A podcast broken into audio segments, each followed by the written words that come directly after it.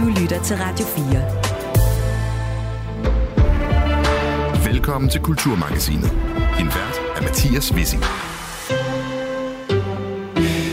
Og så er det alt andet end øh, endegyldigt bekræftet, selvom rigtig mange tog sig til hovederne før, under og efter VM i Katar, og vi i kor sagde lidt mistroisk til hinanden, hvad bliver det næste VM i Saudi-Arabien, så er det faktisk lige netop, hvad der er sket, da vinduet i nat i for at søge om at få lov til at afholde VM i 2034. Der stod nemlig kun et navn på ansøgerlisten, og hvordan det hele endte sådan, det får du forklaring på om lidt.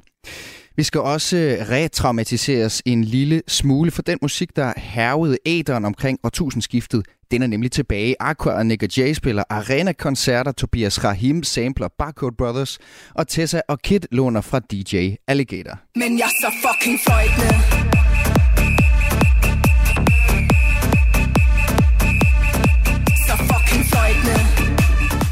En opdateret udgave af The Whistle Song, som du sikkert ikke vidste, du havde brug for. Vi vender tendensen med en af de store hitskabere fra årtusindskiftet, DJ Encore, også kendt som Andreas Hemmet, senere i Kulturmagasinet. Og så skal vi også omkring den danske film, som i går aftes vandt Nordisk Råds Filmpris. Danmark, længe leve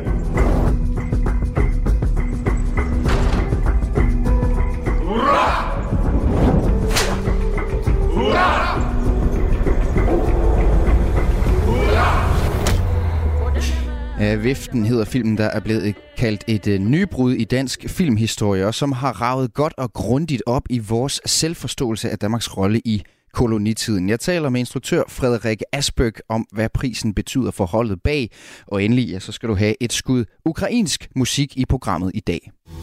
Не стидайся, то твоя земля, не стидайся, то Україна. Добре там є, де нас нема. konstante baćka normalne seno Nummeret her er skabt af Skrejbin, som er en slags ukrainske øh, legender, der har skabt et lydspor til alle de kriser, den ukrainske befolkning har gennemlevet siden Berlinmurens fald. Og nu kommer det her navn fra den øverste ukrainske hylde til Danmark. Jeg taler med manden bag Skrejbins Danmarks turné sidst i dagens program. Du lytter til Radio 4. I går var en meget, meget uhyggelig dag. Det var nemlig deadline for, at man kunne ansøge om værtskabet for VM i herrefodbold i 2034, men da vinduet smækkede i, ja, der var der kun et land fra hele verden i puljen, og det betyder de facto, at VM om 11 år bliver afholdt i Saudi-Arabien. Noget, de ikke er tosset med i DBU, fortalte deres nye direktør Erik Brygger til mine kolleger i morges vi har jo hele tiden sagt, at vi havde håbet dels, at der var flere, der, der bød ind, sådan så der ville være en, en reel konkurrence i, i, den, i den formelle budproces, der starter nu. Og vi har også sagt, at, at set fra et dansk synspunkt med det generelle blad, som Saudi-Arabien har på, på rettighedsområdet, så vil vi gerne have, at VM kommer til at finde sted i et andet land. Men det er nu ikke noget, der tyder på, at det gør, selvom Erik Brygger ikke mener, at Saudi-Arabien i hvert fald pt. lever op til de krav, som FIFA faktisk stiller til en VM-værtsnation som menneskerettighedssituationen ser ud i, i Saudi-Arabien, så er der en lang række problemer, øh, og, øh, og det, det er klart, at vi har måske lidt svært ved at se, at, at Saudi-Arabien lever op til alle de krav, som, øh, som FIFA stiller, øh, og, og derfor så ville det være bedre, hvis øh, det, det, det VM øh, bliver afviklet i et, i et andet land. Ja, alligevel så vil øh, sportsjournalist her på Radio 4, Niklas Stein, mildest talt blive overrasket, hvis værtskabet ikke ender i Saudi-Arabien. Det fortalte han blandt andet, da jeg før udsendelsen bad ham gøre os øh, klogere på baggrunden for, at det her VM, altså nu efter alt at dømme, endnu en gang skal spilles i Mellemøsten. Altså hvordan det rent teknisk er gået til. Det sker i i, i tre trin, kan man sige. Altså først og fremmest laver FIFA, altså verdensorganisationen, dem der uddeler slutrunderne og engagerer øh, slutrunderne, altså verdensmesterskaberne, de laver et sæt regler fra gang til gang. Altså det her, det er hvad en, en, en, en vært skal kunne øh, skal, skal kunne opretholde for at kunne få øh, VM. Og de ændrer sig Stadions fra år til. Sådan nogle ting, altså især, især stadion. Det er noget af det, der har ændret ja. sig, sig, sig mest. Og det er derfor for eksempel Uruguay, som, som holdt det i 1930, det første VM, som vil være 100-året øh, der i 2030. Øh, det, det, det er derfor, at de for eksempel ikke vil kunne være VM-værter igen. Det er derfor, at Danmark heller ikke vil kunne være VM-værter. Vi vil mm. simpelthen ikke kunne have alle de i stadionerne, der er for eksempel. Så det er en ting. Ja. Der er også alt muligt andet. Der er alt fra, ja, noget vi kommer til at vende tilbage til menneskerettigheder, bæredygtighed og alle mulige andre ting, som i hvert fald står der øh, øh, formelt. Det er den ene ting. Så udformer de øh, de regler og siger, her, det er det, I øh, skal kunne opretholde, hvis I vil være VM-værter. Og så er det op til de enkelte lande eller sammenslutninger af lande at byde ind på at være øh, VM-vært, og det er så andet i processen. Og så derefter skal man så øh, samle de bud, der er, og så øh, gennemgå FIFA dem, og så skal de så stemme som, øh, hvis der og ja, vender så, vi også tilbage først, til, er flere net. Ja, fordi øh, så først så lægger FIFA nogle, nogle krav ud, siger, hvis, hvis I vil afholde VM, I er som enkelt nation, eller sammen med nogle nationer, der minder om jer, eller har et eller andet slægtskab med, øh, så, så, skal I stille, så skal I leve op til de her krav først og fremmest. Øh, dernæst så skal, så skal de så finde ud af, om de synes, at de kan det, de her nationer. Men hvad, hvad er det så for et øh, puslespil, de lægger? Fordi det skal også gå på omgang, hvor VM, det, det kan ikke bare være i Frankrig øh, hver fjerde år øh, konsekvent eller et eller andet sted. Altså det skal ligesom rundt i verden. Og det er så også det, der er med til at sende bolden til, til Saudi-Arabien nu, eller hvad? Fuldstændig. Det er jo, vi skal jo sådan set, altså det, det er 2034, at, at Saudi-Arabien øh, får det. Men vi skal jo egentlig starte i 2030, og det er det, det, det hele egentlig i første omgang handler om, fordi der præsenterede øh, FIFA for nogle uger siden, at, at det her VM i 2030, det vil blive afholdt først i øh, Sydamerika med, med, med nogle kampe i Argentina, Uruguay og, og Paraguay. Øhm, og så derefter, det er bare tre åbningskampe, og så derefter vil det rykke til øh, både Europa og Afrika blive afholdt i, øh, i, i Spanien, Portugal og øh, Marokko. Det vil sige, det bliver jo faktisk i tre kontinenter. Altså man har bare kun tre startkampe i øh, Sydamerika, og så mm. er det egentlig øh, både i Afrika ved Marokko, og så, og så Spanien, Argentina, øh, Spanien og Portugal, og Portugal altså Europa, Europa ja. som er de egentlige værter, siger UEFA. Men det vil jo faktisk sige, at det der VM 2030, det bliver spillet i seks lande på tre kontinenter. Ja. Og det er sådan, at det skal gå på omgang. Øh, det er helt præcis sådan, at et VM øh, ikke må blive placeret på det kontinent, hvor de to foregående udgaver øh, har været. Så hvis vi tager de her tre kontinenter og tager den foregående udgave 2026, som bliver afholdt i øh, Mexico og Canada og USA, hvis man tager det hele og buljer sammen, jamen så har VM i 26 og 30 jo lige pludselig været i rigtig, rigtig mange lande og mm. rigtig mange kontinenter. Ja. Og det vil så sige, så er det Asiens tur. Ja. Det vil sige, det er kun lande, der ligger i de konfederationer, som, som er inden for Asiens øh, fodboldforbund, som, som kan byde. Ja. Og der var det så, at øh, man meget hurtigt sagde, hmm, der ligger Saudi-Arabien, der ligger ikke så mange andre gode bud på, hvem der kunne finde på at byde, eller hvem der kunne ende med at, at få det her ganske rigtigt dagen efter øh, meldte, eller nej, undskyld, allerede en time efter det her kom frem, øh, meldte Saudi-Arabien sig så på banen med et officielt bud, og så kunne man, kunne man øh, hurtigt lægge, øh, lægge to og to sammen, at det ville nok blive Saudi-Arabien. Ja, og mange vil nok trække øh, paralleller til verdensmesterskabet i Katar, jo et værtskab, der i sin tid havde en fæl stank af korruption om sig, må man sige. Men ifølge Niklas Stein, ja, så har man den her gang været lidt mere snu i sin omgang med tildelingen af VM det minder om det i den forstand, at da Katar fik VM i 2020, og alt den ballade, der var efterfølgende, drejede det sig om, at øh, der var den her lille eksklusive bestyrelse af FIFAs øh, netop bestyrelsesmedlemmer, FIFA Council, som øh, enrådet besluttede, hvad det skulle gå til. Det vil sige, og der var så nogle, nogle, nogle kufferter og nogle ting i, i, i forbindelse med det her, så der var, der var meget få personer, som skulle beslutte, at VM skulle gå øh, til, til Katar dengang i, i 2010. Ja, ja, ja. Siden anerkendte man faktisk noget af den kritik, der var dengang, og lavede det om og sagde, okay, vi kan godt se det, det er måske ikke den rigtige måde at gøre det på. Vi ændrer beslutningen fra, at den skal ligge hos det her FIFA Council til, at det skal øh, gå, ligge hos alle lande. Altså, altså hele FIFA-kongressen. Alle 211 lande, flere lande, der er i FM, 211 lande er medlem af FIFA, og de skal øh, øh, sammen i en demokratisk proces stemme om det her. Så meget så godt. Det, det lyder jo rigtig godt. Ja, ikke? Altså, ja, ja. Alle har en stemme, ja. alle stemmer Øh, lige meget Danmarks stemme tæller lige så meget som England, som tæller lige så meget som Fidjøernes. Øh, det, det lyder meget godt, men, men der, hvor det så går og minder om hinanden, det er de her hvad skal vi kalde det, fik faxerier, fordi der kommer jo ikke, der kommer jo måske, ja, ja, ja, præcis, lad os endelig bare kalde det det, fordi øhm, uanset hvordan de øh, nu og engang er øh, faldet på plads, for det, det er jo det, det, det ender med at være. Altså Saudi-Arabien har vi vist i et stykke tid gerne vil have et VM, enten da 2030, hvor de har den her store 2030-visionsplan, øh, der, der gælder, eller, eller i 34. Og de ender jo med at, at, at, at få det, og, og de ender jo ikke med at få det efter en eller anden stor demokratisk proces, for ja, ja, der kommer til at være en afstemning, men hvad er en afstemning værd, når der kun er én ting at stemme om, og det er, mm. om Saudi-Arabien skal være VM-værter. Det, mm. det er jo sådan, det bliver. Mm. Så alle 211 lande øh, bliver nødt til at, at, stemme for det i en eller anden mm. øh, konstellation. Så det minder om hinanden. Det her, det her politiske rankespil. Det, det, er bare, det er bare sådan, altså, det, det, det lugter af, det, er, det, det, det virker bare det er godt nok også tilfældigt, at man lige vælger med at lave en konstellation, hvor det kun er det øh, den federation, hvor Saudi-Arabien er en del af, der kan få det i 34. Det er godt nok tilfældigt, at man vælger at lave den her fuldstændig unikke konstellation af et VM mm. på, jeg siger det igen, tre kontinenter, mm. seks lande, Mm. der, der, der ender med at skabe den her situation. Og, og som aldrig er sket før i, i Fuldstændig. i er VM-historien jo. øh, Altså, det er jo ikke sådan noget, man lige plejer at gå og gøre og sådan noget. Det er nyt, så det virker, det er noget andet, der Det er helt nyt. giver mistanke om, at det er noget, der er konstrueret, så vi er sikre på, at det her VM, det kun kan lande i stedet 2034. Det er i hvert fald godt nok tilfældigt, og det er godt nok en, øh, en kæmpe øh, gave. Jeg siger altså sportsjournalist her på Radio 4, Niklas Stein. Da der var VM i øh, Katar for snart et år siden, så var der altså stor hej om, også hvorvidt landshold som Danmark burde boykotte slutrunden, men vi valgte som bekendt at rejse ned øh, for i stedet at tage den kritiske dialog øh, og en masse dårlige resultater på fodboldbanen. Men det er nu en anden ting.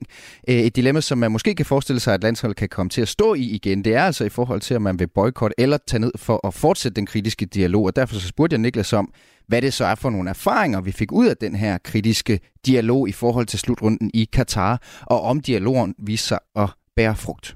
Det meget hurtige og korte svar er, er, er nej, i hvert fald udefra set kan vi ikke se, at der er sket noget. Blandt andet Ekstrabladet og, og, et, og et, øh, et, et norsk fodboldmagasin, der hedder Josimar, har virkelig på forbedret vis øh, gjort meget af det, som vi andre ikke har været særlig gode til her efter VM, og dokumenteret, at, mange af de ting, der blev, øh, blev- som, som, som der blev kritiseret, øh, Katar blev kritiseret for op til VM, de blev blevet rullet øh, ind igen, eller, eller hvad man, Mm. hvordan man præcis skal formulere ja. det. Altså, Ja. ja. præcis. Altså, det her kafala-system er, øh, som, som man snakker meget om, det er endelig blevet afskaffet op til VM, at der er nogle, måske det system ikke tilbage, men nogle ting ved det er blevet øh, forværret for, for migrantarbejderne i, i Katar efter VM er tilbage, og det skal jeg øvrigt sige. Jeg har ikke brugt meget af mit arbejde på, på at dokumentere, hvad der er sket i Katar siden VM blev afholdt, men det er ekstrabladet, der Josimar blandt andet gjort, og, og, og, og det er de dokumenteret på, på fineste vis.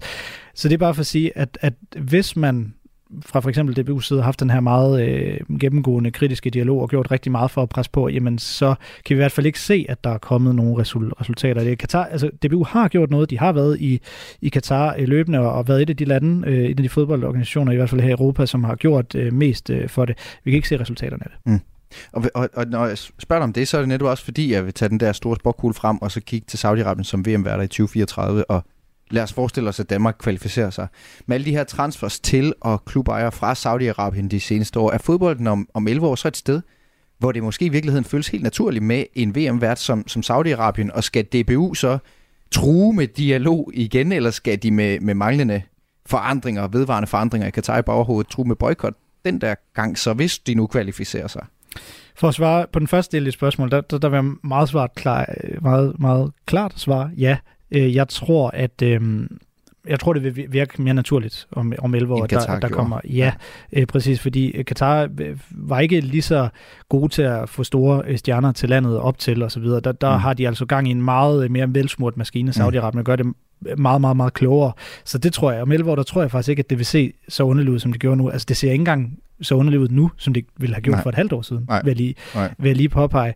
Øhm, og det er den ene ting af det. Øh, hvad var det anden del af spørgsmålet? Øh, jamen altså, om, om, hvis, hvis så vi kvalificerer os, Danmark jo. Yes. Altså, om vi så med, med udgangspunkt i, at vi øh, jo, hvis det var i morgen, der skulle være VM i Saudi-Arabien, så vil det være, blive afholdt i et, vand, i, i et land, der på mange måder ligesom øh, har øh, øh, svigter mere i forhold til basale menneskerettigheder, end Katar de gjorde.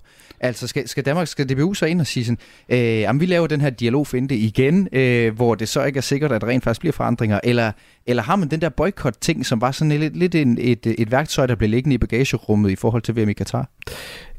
Jeg vil, jeg vil sige, at de skal i gang med det igen, og- og medierne skal i gang med at lave den samme dækning igen, fordi det kommer til at se underligt ud, det kommer til at se hyklerisk ud, hvis man ikke har den samme øh, debat øh, på, øh, på forkant, som man havde med, med Katar. Og en ting, der blev snakket meget om i forhold til VM i Katar, det var, at man ikke var klar dengang i 2010. Mm. Man vidste ikke, hvad det var, der ramte øh, fodbold. Man havde slet ikke den her, den her form for fodbolddækning, den her, den her samtale for det. Nej. Øh, for eksempel menneskerettigheder, eller, eller det her fokus på øh, korruption, øh, som bare to ting.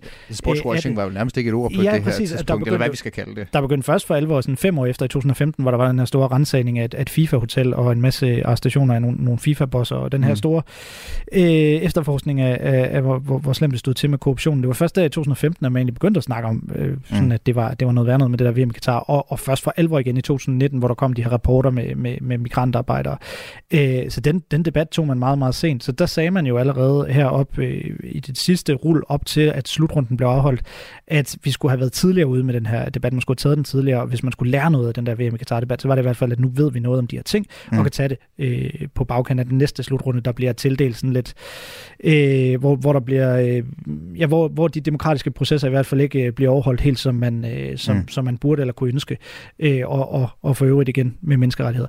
Øh, og der kan man sige, nu er der ikke nogen undskyldning. Altså nu, nu skal vi jo tage den debat mm. lang tid på forhånd, og, og, og DBU øh, lagde meget ind på den her kritiske dialog, og selvfølgelig tegner alt øh, til, at de så bør gøre det samme igen, og det tror jeg da øvrigt også, øh, de kommer til.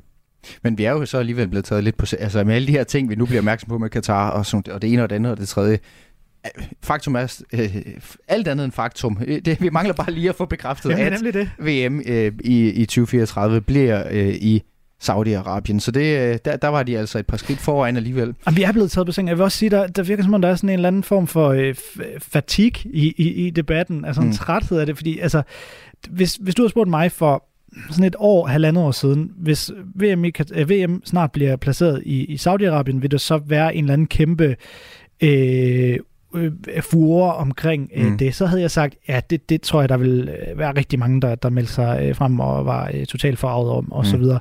Det mærker jeg altså ikke i så høj grad. Der, der er en masse stemmer derude, og sådan, det er mm. dem, der engagerer sig meget ved i Katar-debatten. Mm. Jeg mærker ikke nogen sådan kæmpe vrede og kæmpe frustration på tværs af hele fodbolddebatten, og, og, øh, og, og, og alle dem, der følger med i fodbold, der bare siger, det er fandme for dårligt, vi, øh, vi har ikke lært noget, og så videre. Det, det mærker jeg faktisk ikke, apati, det vil jeg dog sige. Apati eller et ja, ja, ja. andet, der er snedet sig ind under så, så det har taget os fuldstændig ja. på sengen.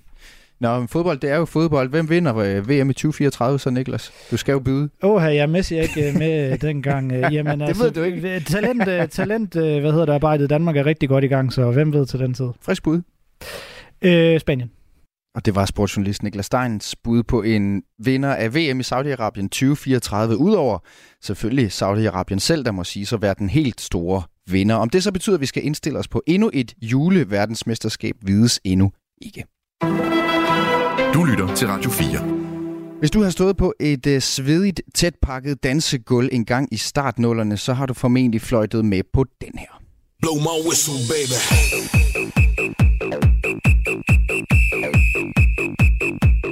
Blow my whistle, baby.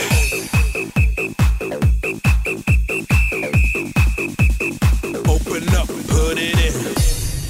Let's begin af DJ Alligators. The Whistle Song hedder den her sang, og den strøg dengang til tops på, på hitlisterne. Og nu har en ny generation genoplevet det gamle hit. Rapperne Tessa og Kid har nemlig sammen med DJ Alligator vækket nummer til liv på deres nye single, Fløjtende. Nummer to kan ikke nøjes med, de kan ikke tæmme eller tøjle det. Jeg ser dem rulle med øjnene. Men jeg er så fucking fløjtende.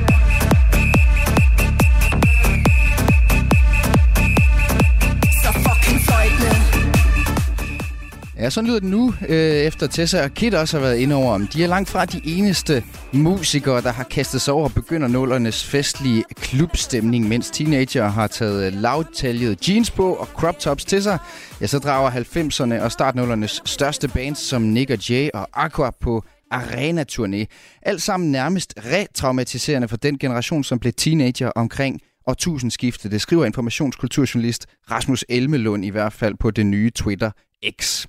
Men hvorfor omfavner musikbranchen nu nullernes lalleglade lyd? Det skal jeg tale med dig om, Andreas Hemmet, også kendt som DJ Encore. Velkommen til Kulturmagasinet. Tak skal du have. Du er jo øh, manden bag nummeret I See Right Through To You fra 2001, som øh, nogle lyttere vil kende som titelmelodien fra reality-serien Big Brother. Og så deler du jo skæbne med DJ Alligator for sidste år. Der blev det her nummer remixed af DJ'en Faustix og er dermed blevet reintroduceret for en ny generation af festglade unge, så den øh, nu lyder sådan her.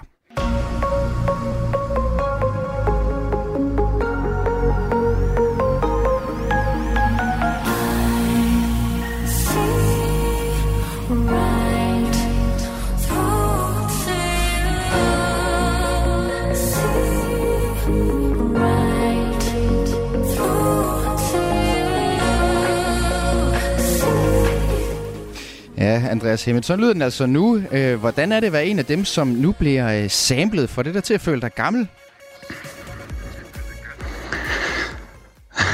ja, det, det kan du jo godt sige.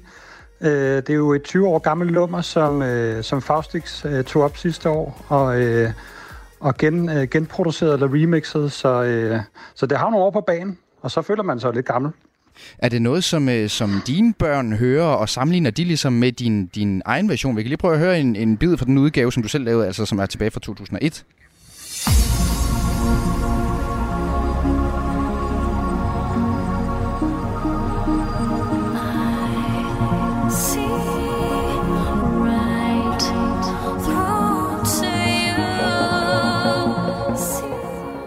Ja, altså sådan øh, lyder den altså, som vil mange øh, genkende og lytte til med sådan en slags, øh, i sådan en særligt skær, i hvert fald hvis du spørger mig.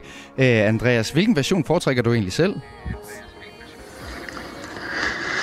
Og det er et godt spørgsmål. Jeg synes faktisk, øh, at uh, version øh, er rigtig, rigtig god. Øh, han har taget øh, de dyder, som, øh, som vi har lagt vægt på som artister og sangskriver, og, og ligesom øh, puttet dem ind i øh, 2022-23 uh, øh, versionen. Så jeg synes faktisk, at øh, hans version er, er rigtig god. Det, det, det er den også, og så- har han jo heller ikke ødelagt den, kan man sige. Man kan godt høre det er samme sang, øh, skal jeg så også understrege. Øh, men i det hele taget, så er det sådan lidt som om, Andreas, at det er svært at komme udenom om nullerne, både i, øh, i musikken, men altså også i, øh, i modebilledet faktisk. Øh, du er jo udover at være DJ Encore, også sekretariatschef i, øh, i Autor, som er brancheorganisation for øh, komponister og sangskrivere og tekstforfattere og producer. Øh, så Andreas, øh, kan du ikke også hjælpe mig med øh, at svare på, på, på, hvad man i det hele taget får ud af som musiker af at låne fra de her, fra de her gamle numre? Ja, altså det er, jo, øh, det er jo et godt spørgsmål også, fordi det er jo, der er sådan en form for cyklisk øh, ting over det. Ligesom øh, vi, øh, at tøjmoden, den, den reintroducerer sig selv nogle gange, eller man øh, i filmmiljøet de bruger sequels, altså opfølger til, til store hits fra gamle dage, så, så er der jo faktisk også øh, en tendens til det, man ser det i musikbranchen. Og øh, en af svarene er jo selvfølgelig, at, øh, at det er nogle af de allerbedste sange, man, øh, man tager op. Øh, og nu skal jeg selvfølgelig passe på med at sætte min egen sang øh, under øh, en skæppe, men, men det er mere det der med, at man, man tager noget, som ved, der virker, og så putter man det ind i nogle nye klæder, som, øh, som repræsenterer den, øh, den tidsalder, man så er i i dag. Og, øh, og man må også bare sige, at det er noget, der virker. Altså, det er noget, som, øh, som ofte ender på, på toppen af hitlisterne. Mm. Øh, og hvad det så skyldes, om det er publikums øh, iver efter at høre sangene meget, eller om der ligger nogle marketingskræfter bagved og sådan noget, det, det skal jeg ikke kunne sige. Men man kan bare konstatere, at det kommer til at ligge, øh, ligge højt på hitlisterne som regel. Og et andet ek- eksempel på det, det er jo øh, øh, Tobias Rahims sample af Barcode Brothers sang Train, som, øh, som han bruger på, på nummeret Toget, der udkom i øh, marts i år. Den lyder sådan her.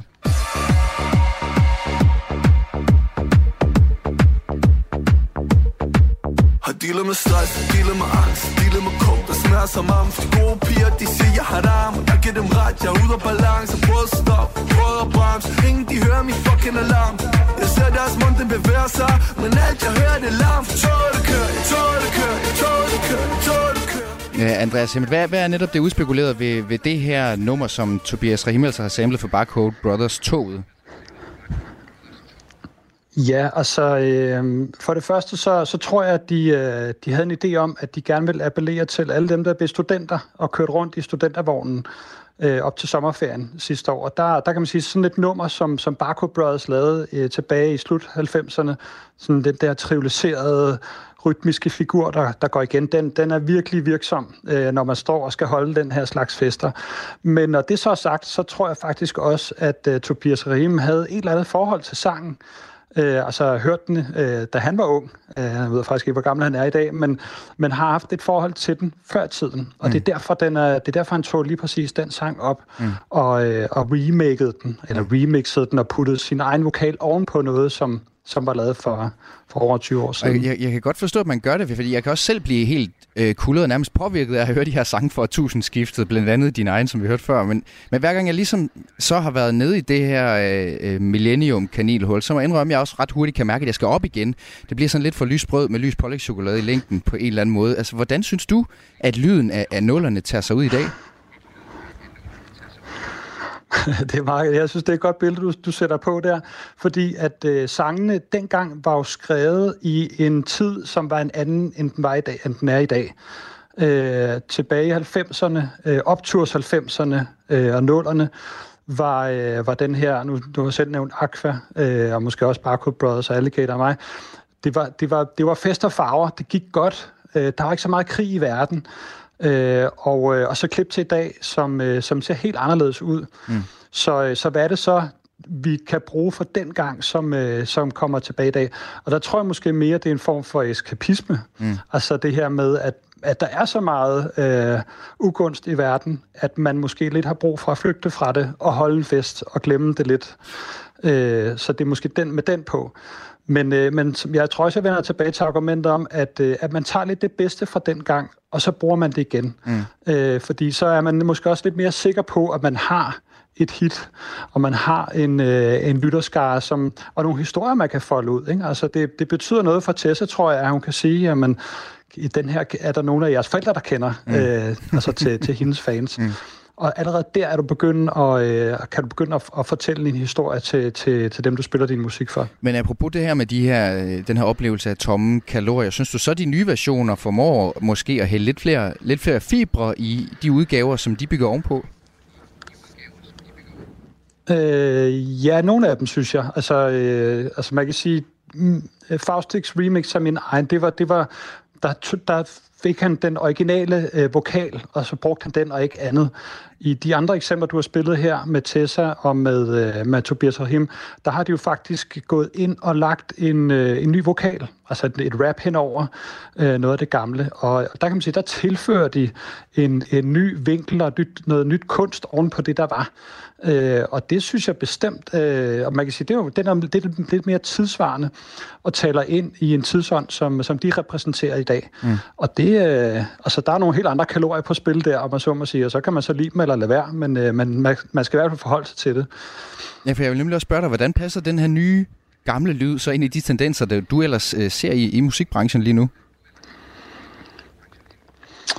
Altså den, den overordnede tendens i musikbranchen, det er, at, at genrerne udviskes mere og mere.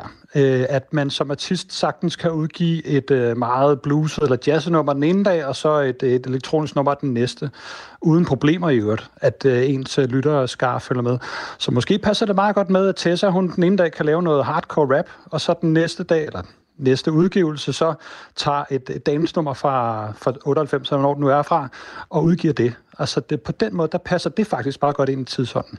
Men som en øh, her til sidst, Andreas Hemmet, der så har været en del af de festlige og, og overfladiske nuller der, kan du så øh, godt genkende det her med at blive en lille smule retraumatiseret af, at nullernes lyd altså nu er virker til at være tilbage?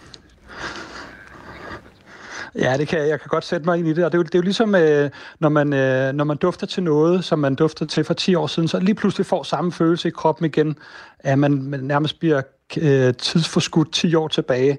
Det tror jeg også, man gør med musik en gang imellem. Og det er jo sådan nogle, nu jeg ved jeg ikke, hvor gammel du er, men, men det er jo sådan noget, at, øh, at jeg, jeg, jeg lægger mærke til, når jeg hører en gammel sang, øh, som jeg ikke har hørt lang tid. Mm. Øh, men når det så er sagt, så set fra artistens synspunkt, som jo også er der, hvor jeg står, så, øh, så har jeg jo appelleret til nogen for 20 år siden, øh, min egen generation, og, øh, og Faustix nummer blev, gik også hen og blev et relativt stort hit øh, sidste år. Så lige pludselig er der en masse unge mennesker, øh, 16-20-årige, som igen får et forhold til min sang. Og det, øh, det er jeg jo selvfølgelig stolt og også lidt ydmyg overfor. Øh, og og det, det tager ikke noget fra, øh, fra min generation, han har sagt. Tværtimod, nu er der bare lidt flere mennesker, der lytter til, til min musik, og det er jo en sted kun glad for. Og lad os høre øh, lidt til den igen, altså Faustix version af, af din sang, Andreas Hemmet. Også kendt som DJ Encore og derudover sekretariatchef i øh, Autor. Og så vil jeg sige tak til dig, fordi du var med i øh, Kulturmagasinet. Jamen selv tak.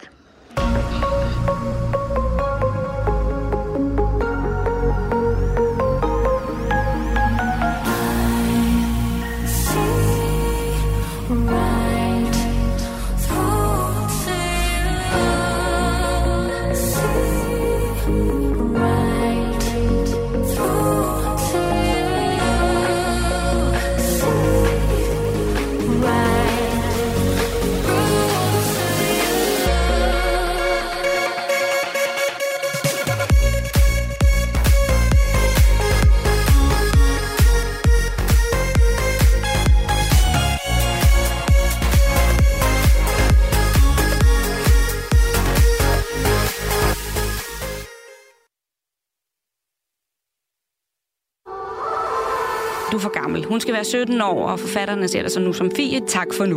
Og så kunne jeg bare mærke, nej, fuck nu det hele. Nu skal jeg bare give den gas. Jeg har intet at tabe. I Portrætalbum bruger Anders Bøtter musikken til at vise nye sider af sine gæster. Jeg tager det ikke for givet, at vi har et land som Danmark, hvor det kan lade sig gøre at stå og være omringet af tusindvis af andre mennesker og være fælles om noget, og der ikke er noget dårligt, der er ikke noget, vi skal være på vagt overfor. Der er bare glæde. Lyt til Portrætalbum i Radio 4's app, eller der, hvor du lytter til podcast. Carmen Køllers uh, Axel Byvang, har han en playliste? Jeg ved ikke, om jeg tør sige det. Det er så pinligt. Radio 4. Blandt andet Backstreet Boys. ikke så forudsigeligt. I aftes uddelte Nordisk Råd sine prestigefyldte priser til nordiske filmmusikere og forfattere, og her var der dansk stjernestøv at finde i filmkategorien, hvor den her film løb med prisen. Jeg vil have min søn. Han er min. Danmark. Længe leve. Den danske film Viften foregår i 1848 i hvad der dengang gik under navnet Dansk Vestindien og tager fagntag med Danmarks fortid som slavenation. Frederikke Asbøk, instruktør bag filmen Viften. Velkommen til Kulturmagasinet og øh, tillykke med prisen. Mange tak. Du er jo med fra, fra Oslo, hvor du var til prisuddeling i aftes, så hvis lytterne kan, kan høre lidt liv fra gadebilledet, så er det derfor i, øh, i Joens begrundelse, der hedder det, at filmen er kompleks og provokerende, og filmskaberne de snubler ikke en eneste gang i fortællingen om en grim periode i historien. Og du er en af filmskaberne, Frederikke. Hvad betyder det at have modtaget den her pris? Og lige den der beskrivelse med ikke at snuble, er jeg helt utrolig glad for, fordi vi har været så tæt på at snuble, har snublet mange gange og været bange for at snuble under de øh, ja, altså utrolig mange øh, udfordringer, der har været med sådan en film her, fordi det er svært at lave film, og den her film har været exceptionelt svær at lave på grund af sit emne og på grund af corona og alle mulige andre ting. Så jeg er meget, meget glad for den kolossale anerkendelse, der ligger i den her pris i første omgang i nomineringen og de her øh, smukke ord om, om vores film. Mm. Prøv lige at uddybe det her med, hvor, hvorfor det nemlig har været øh, besværligt at lave i forhold til, til emnet. Hvad er dine tanker om det? Øh, fordi det selvfølgelig er sensitivt og antåligt, og fordi vi øh, i hele processen, som har taget øh, otte år, øh, fra allerførste spadestik til nu, øh, der, blev, der blev verden, øh, den ændredes under øh, den, den store, hvad skal man sige, da, da Black Lives Matter virkelig tog øh, hele verden øh, med storm, det er et forkert udtryk, undskyld, jeg er træt efter gårdsdagens fejring. Øh, men, men efter ja. George Floyds mor, så blev øh, vi alle heldigvis, eller rigtig mange øh, på planeten Jorden, blev klogere klogere, mm. og det gjorde, at, at, øh, at vi følte, at opgaven var endnu større med at øh, gøre det rigtige med den her film. Og vi kan jo ikke tilfredsstille alle overhovedet. Mm. Og vi har samtidig været klar over, at vi jo ikke laver en film, som stryger folk med hårene, fordi vi har insisteret på at udstille det absurde i slaveri med absurd komik. Mm. Vi kunne også bare have valgt at fortælle den her historie som rent drama, men, men den her tone har fascineret os øh, forfatter, mm. øh, Anna Naja øh, mm. og mig. Øhm, så det har været svært at balancere. Og lige præcis tonen vil jeg godt vende tilbage til, men, men jeg skal lige have med, hvis man ikke har set Viften, så er vi som sagt i 1848 på det, der blev kaldt de vestindiske øer, og her følger vi så øh, Anna Hegård og Petrine, som er to tætte veninder, som på trods af, at de begge er farvede, lever vidt forskellige liv. Øh, Anna, hun er nemlig fri, og ejer Petrine, som er slavegjort, og Anna, hun lever så sammen med øh, generalguvernøren Peter von Scholten på sit øh, landsted, hvor alt for Annas vedkommende under fred og idyl, indtil rygterne om et oprør så begynder at spire, hvilket forstyrrer den her husfred, som Anna måske har levet bedre med end Petrine det er altså en film, som, som, som lægger sig ud med, med danskernes selvbillede øh, i forhold til vores opgør med slaveriet. Det er jo noget, vi har brystet os af. Vi synes selv, vi var vældig frem i skoen i forhold til at gøre op med det. Øh, hvordan tror du, at, at filmen øh, kan være og har været med til at, at nuancere det der billede, Frederikke? Altså, man skal jo ikke, øh, man skal, hvad skal man sige, man skal ikke tage æren for, for meget, uden man øh, har bevis på, at, at, øh, at man kan tage den ære, men vi håber da, at vi har været med til at starte en samtale. Altså, den, vores film blev så vel modtaget af pressen, at øh, de gav den rigtig meget tid, da vi havde premiere i april, og der var ikke bare samtaler, hvor vi selv deltog, men også decideret debatter, hvor andre mennesker klogede sig mm. og øh, sagde ting for imod filmen øh, i medierne. Og jeg håber jo, at om ikke, om ikke at det her kommer på, på hvad hedder det, ja, det er jo det, det er jo obligatoriske, man skal undervise i folkeskolen, så i hvert fald, at vi, vi kan være med til at, at, at fortsætte en samtale. Vi har alt for lidt mm. om race, om, om øh, racisme, om vores identitet som danskere. Hvem er, hvad er det, vi er formet af? Hvad er der gået forud for den tid, vi lever i nu? Er der nedarvet strukturer, som stadigvæk hersker mm. i dag? Og, og vores film har jo, føler vi selv, været med til i hvert fald i de her samtaler, at græsse i vores eget stærkt romantiserede selvbillede. Ja, Øhm, og, så, og et emne som, som, øh, som hukommel, om hukommelsestab også øh, nævnte også, da filmen tilbage i foråret havde, havde premiere, blev nemlig præsenteret som et forsøg på at udfordre vores, altså danskernes historiske hukommelsestab. Altså prøv lige ja. At beskrive lidt mere, hvis- man, nu, hvis man nu ikke har fået set viften endnu, men tænker, det kan da godt ske, at jeg skal høre den. Altså hvad er det så, eller se den, undskyld. Hvad er det så for et hukommelsestab, I, I, I tænker på her, helt, sådan helt specifikt? Der er jo utrolig mange andre mennesker, som er indgået i det her kapitel end Peter von Scholten, som i hvert fald for folk i min generation, jeg er født i 1974, er blevet fortalt en historie om en, en entydig held, som frigjorde de slavegjorte. Der er jo ikke noget, der hedder. Altså, så vores film øh, konfronterer ligesom også danskerne med, at der findes et andet perspektiv på den her historie. Vi ved alle sammen, at verdenshistorie er skrevet af og om hvide mænd, og vi, vi giver perspektivet, øh, eller historien til de brune kvinder, og fortæller historien fra, fra deres synsvinkel. Mm. Og i den her fortælling er Peter von Scholten overhovedet ikke en held, om hvem alt centrerer. Tværtimod, han bliver en bikarakter, og de her to brune kvinder, Petrina og Anna, er hovedkaraktererne. Mm. Og ingen i vores film er rendyrkede helte eller skurke. Alle indeholder begge dele. Alle vores kom- karakterer er komplekse. Det er sådan, vi ser øh, mennesker i verden. Vi, er, vi rummer alle begge dele, og i særligt i et system som, som det her kolonisystem, som var bygget på vold og, øh, og brutalitet, der øh, hersker der jo virkelig komplekse følelser i alle, og et system som det fejrer, når undertrykkerne, når det lykkes undertrykkerne, at, øh, at, øh, at de undertrykte undertrykker yderligere. Det vil sige, at alle rummer ligesom offer og bødel på én gang. Mm. Og, og, og det er jo så øh, en, en film, som du var inde på tidligere, øh, som også benytter sig af, af det, man kan kalde absurd komik. Altså, den er dybt alvorlig, emnet er dybt alvorligt, og også eksplosivt på det her tidspunkt, også hvor jeg lavede den, som du var inde på tidligere. Men der er altså også masser af absurd komik i. Øh, I rådets begrundelse for, at Viften skulle vinde Nordisk Råds filmpris, der skriver de da også, at filmen behandler en alvorlig og traumatiserende historie på en lejende og humoristisk måde. Hvilke tanker gjorde du og holdet jer om at, at gribe Danmarks fortid som slavenation an på den her måde? Altså netop med den her absurd komik, der ligesom drøber ned over øh, fortællingen? Det har vi overvejet hele vejen igennem processen, fra allerførste til aller sidste dag, og det er bestemt ikke noget, som, som vi har taget let overhovedet. Det skal jo siges og understreges med stor fed tusch, at vi gør bestemt ikke nar af slaveriet overhovedet. Og vi omtaler det egentlig heller ikke som hverken humoristisk eller komisk. Vi, vi, vi omtaler vores film, også der har lavet den, som et absurd periodedrama. Øh, men men det, er, det er også et livssyn, som jeg i hvert fald har, at, tromik, at, at, at tragik og komik går hånd i hånd. Mm. Øh, Tromik. Og, og, at, at, tromik, det var meget så du har lige udviklet det igen på for lidt perfekt. Men hvad hedder det? Men, men, øh, men humor har jo altid været en, en, et rigtig godt middel som magtkritik. Mm. Øh, og det er det, den her film er. Den kritiserer den hvide overmagt. Den kritiserer egentlig os som, øh, som danskere, men gør det på en måde, som øh, vi selv i hvert fald synes ikke bare en stor øh, løftet pegefinger. Tværtimod, den gør det med så mange nuancer, øh, at man øh, som seer kan sætte sig ind i i alles øh, situationer. Det er i hvert fald det, vi selv synes er, er hvad skal man sige? Ja, det, det, det er noget det, vi synes er lykkes øh, for filmen. Så, og så har det vel også været et, et værktøj for netop, at den her øh, mørke, øh, dystre fortælling, periode i Danmarks historien, øh, ikke bliver alt for mørk og dermed, øh, hvad kan man sige, utilgængelig for, for, for, for, for mig, når jeg sidder og ser filmen. Helt klart. Altså, er det ikke Mary Poppins? Uh, a spoonful of sugar makes the medicine go down the medicine. Nå, det, hvis du putter lidt, lidt sukker i, uh, i den sure og bedre medicin, så glider det nemmere ned. Altså, det er helt klart nemmere at tale om tabuiserede emner, hvis man blander noget, noget humor ind i det.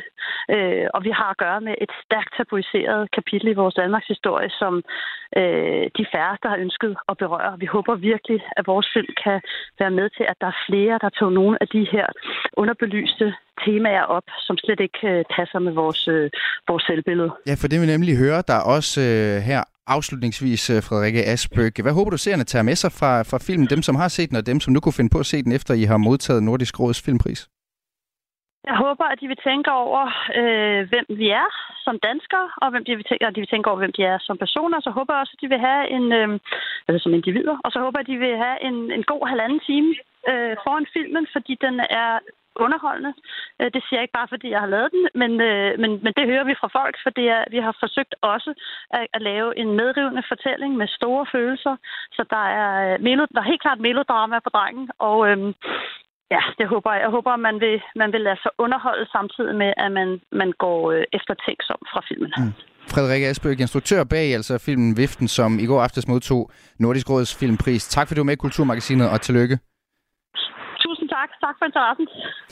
Og øh, det var altså Frederik Asbøk, som øh, har instrueret Viften, øh, som øh, modtog prisen i øh, den norske opera i Oslo i går aftes, og med den pris, der følger også statuetten Nordlys og 300.000 danske kroner. Du lytter til Radio 4. Не стидайся, то твоя земля, не стидайся, то Україна. Добре там є, де нас нема.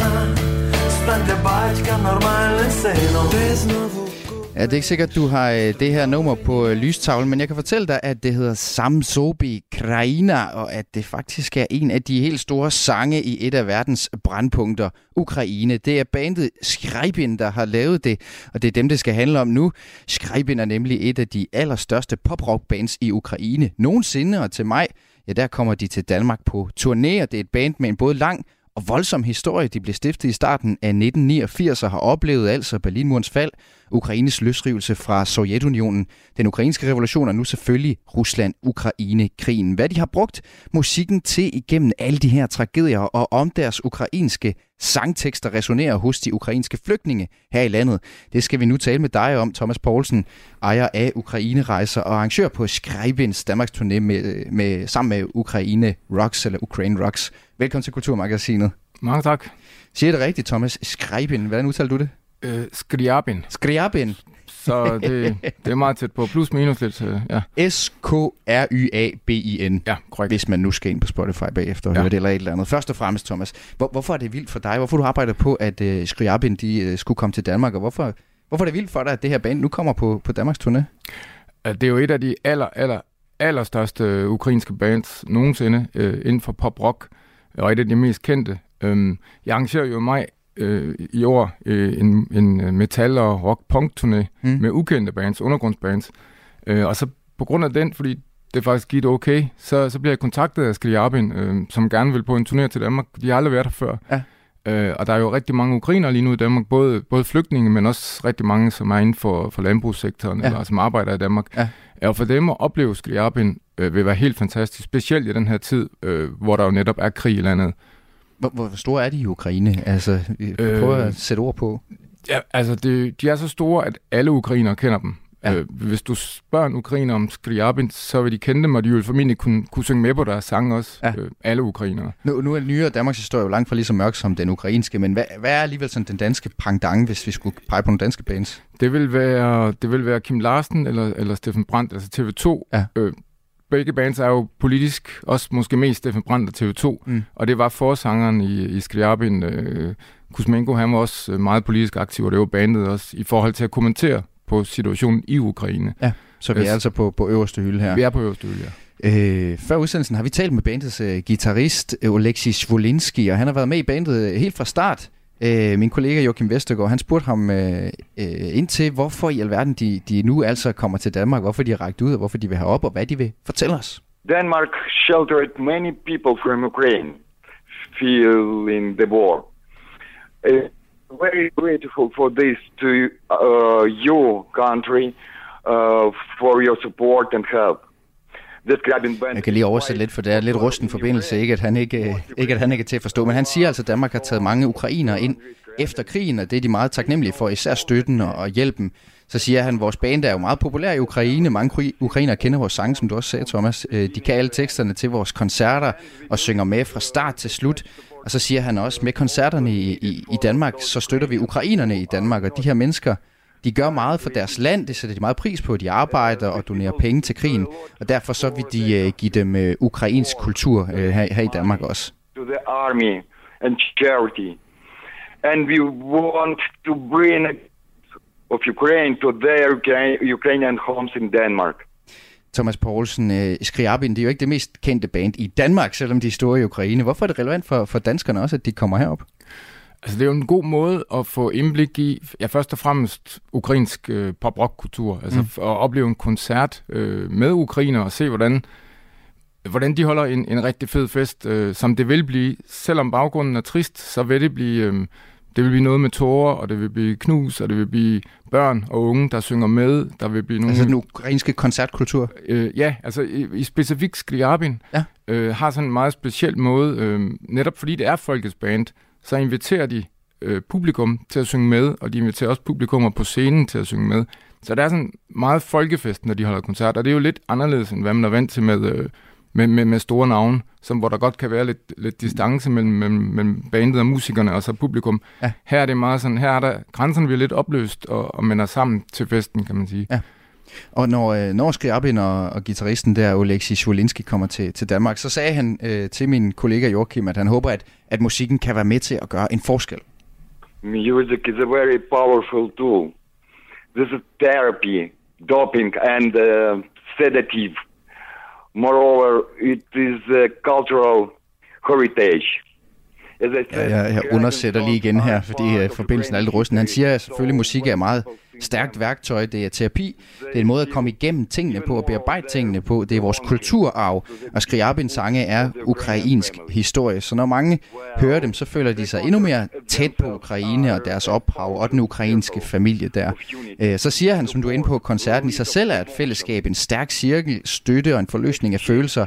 Og lige nu øh, er det altså efter hans mening, Oleksis Wolinski her, det vigtigste fra det ukrainske folk, og føler at have et, et rum sammen til at forløse de her øh, følelser følelser. Øhm, du nævnte før forsangeren, øh, som ikke er her mere den 2. februar 2015, der døde han nemlig i en bilulykke øh, i, øh, i Ukraine. Og efterfølgende der, der afholdt man en hyldskoncert dedikeret til, til, til mindet om ham. Kuzmenko hed han i, øh, i Kiev, øh, hvor mere end 10.000 mennesker dukkede op. Så det er bare for at understrege også, hvor store de er, og hvor stor han var. Øh, det er et band med mange år på banen, og de har ligesom været en konstant i, i tider med ret stor omskiftelighed i Ukraine. Senest selvfølgelig med den, øh, den der nuværende krig, vi hører så meget om. Øh, hvad er særligt øh, ved lige netop det her band i en situation som, som nu for dig at se, Thomas Poulsen? Altså først og fremmest kan de jo, kan de jo samle folk, øh, både i Ukraine stadigvæk, øh, og i Europa, når de er på turné. De var, har lige været i USA øh, på turné også, hvor der er fulde huse med ukrainer, som netop kommer for at, ja, for at mindes hjemlandet, og for at måske græde, eller for at få, få noget glæde. Men, men det er den der øh, samlende faktor, de, de kan, fordi at det simpelthen, det er jo to, måske tre generationer, der kender dem. Øh, og så har de jo, som han selv, som han også er inde på, altså musik er jo et, en form for våben. Det er jo en måde at samle på, men det er også en måde at komme til ud, altså udtrykke nogle ting på, mm. som, øh, som, som, som spredes meget bredt. Øh, og, altså, det er jo popkultur, men de er jo politisk aktive inden for det her popkultur, så der er meget stort publikum, der hører, hvad de siger. Altså nu, nu, de er jo populære i Ukraine, men, men altså, i og med, at de også er så politiske, splitter de så også, altså er der, er der forskellige lejre i forhold til Skriabin, ved du det? Fordi i Danmark kan man sige, så snart nogen stikker hovedet frem og siger bare, tænker jeg politisk tanke, så er der straks nogen, der, der på den ene eller anden side af spektret øh, er ude og, og lange ud efter det. Altså, hvordan forholder Ukraine sig til den her politiske dimension, de også har Skriabin? Øh, det, er folk, altså, det er folkets band, så man kan sige, at folket som sådan er, er 100% bag ved Skriabin. Jeg har ikke hørt nogen, og kender ikke nogen, der har udtalt det. Det, det er sådan ligesom, lidt ligesom Taylor Swift i USA. Ja, en elsker alle bare på tværs ja. Så sådan Ukraines Taylor Swift. ja, ja, ja. Men, men han er jo, øhm, altså, de, det er jo mere sådan systemet, de går lidt ind og kritiserer. Øhm, ja. Øh, altså som sagt øh, korruption, eller hvis der har været andre problemer, øh, oligarker, som der jo også har været, eller som, som har været og er. Ja. Altså det er den slags ting, hvor, han, hvor de går ind og i rettetaler, i rettetaler og øh, netop for at skabe et Ukraine, hvor der er lidt mere lighed. Øhm. Ja. Og nu kommer de så altså til Danmark på, på den der turné, som du har været med til at arrangere, og, og Oleksiy Svilinski, altså guitaristen i bandet, han siger selv sådan her om, øh, hvorfor de vil optræde uden for, for landets grænser. De er også ved USA, som du siger. Maybe we have a few more invitations to performances outside Ukraine. Scribing songs were quite popular even before the war. Ja, måske får vi et par ekstra invitationer til at spille i fremtiden uden for Ukraine efter den her tur. Skriabins sang var også øh, kendt før krigen, men øh, måske er det nu tid til, at de bliver kendt af andre end ukrainer og andre mennesker i øh, andre lande, siger han. Derfor har de også lavet videoer med engelske undertekster, fordi at, øh, at de synes selv, det er vigtigt, at deres tekster er centrale, og nu har han så mulighed for at tale om Ukraine også i, øh, også i Danmark. To talk about Ukraine and Danish radio. Thomas Poulsen, en del af turnéens overskud går til nødhjælp i Ukraine, så på den måde hænger det jo sammen det hele, men kan det i hele taget gøre en, en forskel, at de nu drager på turné? Altså hvad er dine tanker om den dimension af den turné, du har været med til at arrangere? Ja, det tror jeg helt sikkert, det kan. Altså, den rockturné, der var i, i maj, der så man jo netop, hvor bredt det kom ud i, i medierne også. Øh, og, og ud. Altså, der var mange, der hørte om det, og hørte om de her unge mænd og deres, øh, ja, deres situation i Ukraine med krigen. Øh, og her er det jo et stort, stort band, så de vil kunne formentlig komme, komme endnu bredere ud i, øh, i samfundsdebatten i Danmark, og blandt ukrainer, men jo også blandt øh, til danskere, Mm. som, du, som, de, som han siger, som også er korrekt. Øh, blandt andet deres nyeste sang, som, øh, som Kuzmenko han skrev lige inden han, øh, ja, lige inden han, han, han på tragisk vis døde. Mm. Den handler jo netop om krigen, øh, hvor, hvor der er undertekster på, og hvor, de, hvor han går ind og sætter ord på, ja, på krigen. Mm. Øh, krigens første år, kan Mm. man sige. Mm. Øhm, så jeg, jeg er overbevist om, at det, det, det bliver noget, som vil... Som laver ring i vandet hele Ja, vejen ja, til, ja, til ja. Ukraine og op til Ja, ja. Danmark. Ja. Thomas Præcis. Poulsen, arrangør på uh, Skriabins Danmarks turné og ejer af Ukraine-rejser. Tak fordi du var med i uh, Kulturmagasinet. Ja, men tusind tak for, at jeg måtte komme forbi. Mange tak. Og hvis man nu vil høre Skriabin, så er det den 2. 22. maj undskyld, i Aalborg, og så sidenhen også i København og Slagelse og Aarhus. Er det korrekt? Ja, korrekt. Du lytter til Radio 4. Fra ukrainsk musik til øh, de danske øh, kolonihaver, for i går aftes der meldte familien nemlig ud, at øh, Eva Massen er gået bort natten til mand, da Hun blev 79 år gammel og døde efter øh, kort tids kræftsygdom. Eva Madsen, hun blev folkeejer selvfølgelig, da hun sang Mormors kolonihavehus, en sang, som blev skrevet af Leif Sylvester og Erik Clausen. Eva Madsen hun havde øh, adskillige udgivelser bag sig, ligesom hun også var skuespiller i øh, 80'erne. Heriblandt medvirkede hun i Barndommens Skade, men det er selvfølgelig først og fremmest mormors kolonihavehus fra 1978, der blev hendes store signatursang, og som gjorde hende til øh, fast inventar i programmer som Shiv 413. Bag på cyklen, hjulet snurrer, far han griner, og mor hun kurrer. Det er fridag, og vi er sammen, solen skinner over sorte dammen. Det var et liv i sus og dus, i mormors koloni havehus. I mormors koloni havehus. Huset det er grønt, det hedder Bella Vista. Vandet det koger og primusen gnistrer. Haven og tapetet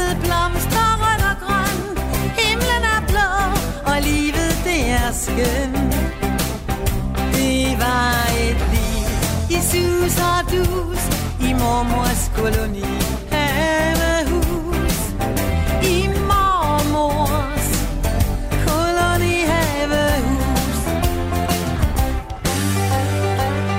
Fedt og fred viser Frida, han kan stå på hænder. Valgte vi også, men han taber sine tænder. Mormor siger, musik skal vi have, og hun henter sin harmonika.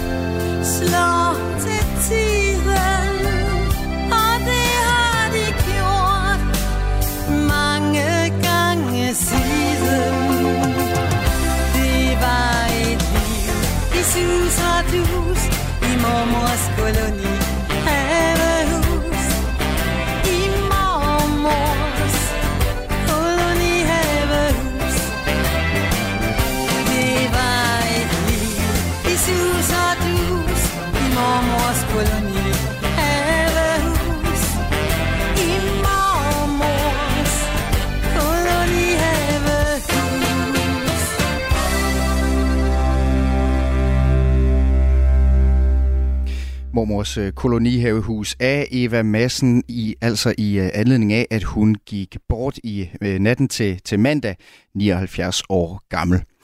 Kulturmagasinet på Radio 4, det er ved at være ved vejs ende. Det har handlet lidt om det VM, som altså ser ud til at ende i Saudi-Arabien. Øh, så det handlede lidt om øh, traumet fra nullerne, at øh, alle de her sange, som vi hørte i starten af nullerne, de er vendt tilbage. Det handler lidt om Viften, den danske film, som modtog Nordisk Råds filmpris i går. Og så har vi snakket lidt om Skriabin, det her ukrainske band, som altså kommer til Danmark på fredag. Når Kulturmagasinet er tilbage, så er det fra Bogforum. Udsendelsen i dag den var lavet af Louise Østerlund og Søren Baggren Toft. Om lidt så kan du høre det hele som podcast. Mit navn er Mathias Wissing. Nu er der nyheder. Du har lyttet til en podcast fra Radio 4. Find flere episoder i vores app, eller der, hvor du lytter til podcast. Radio 4. Ikke så forudsigeligt.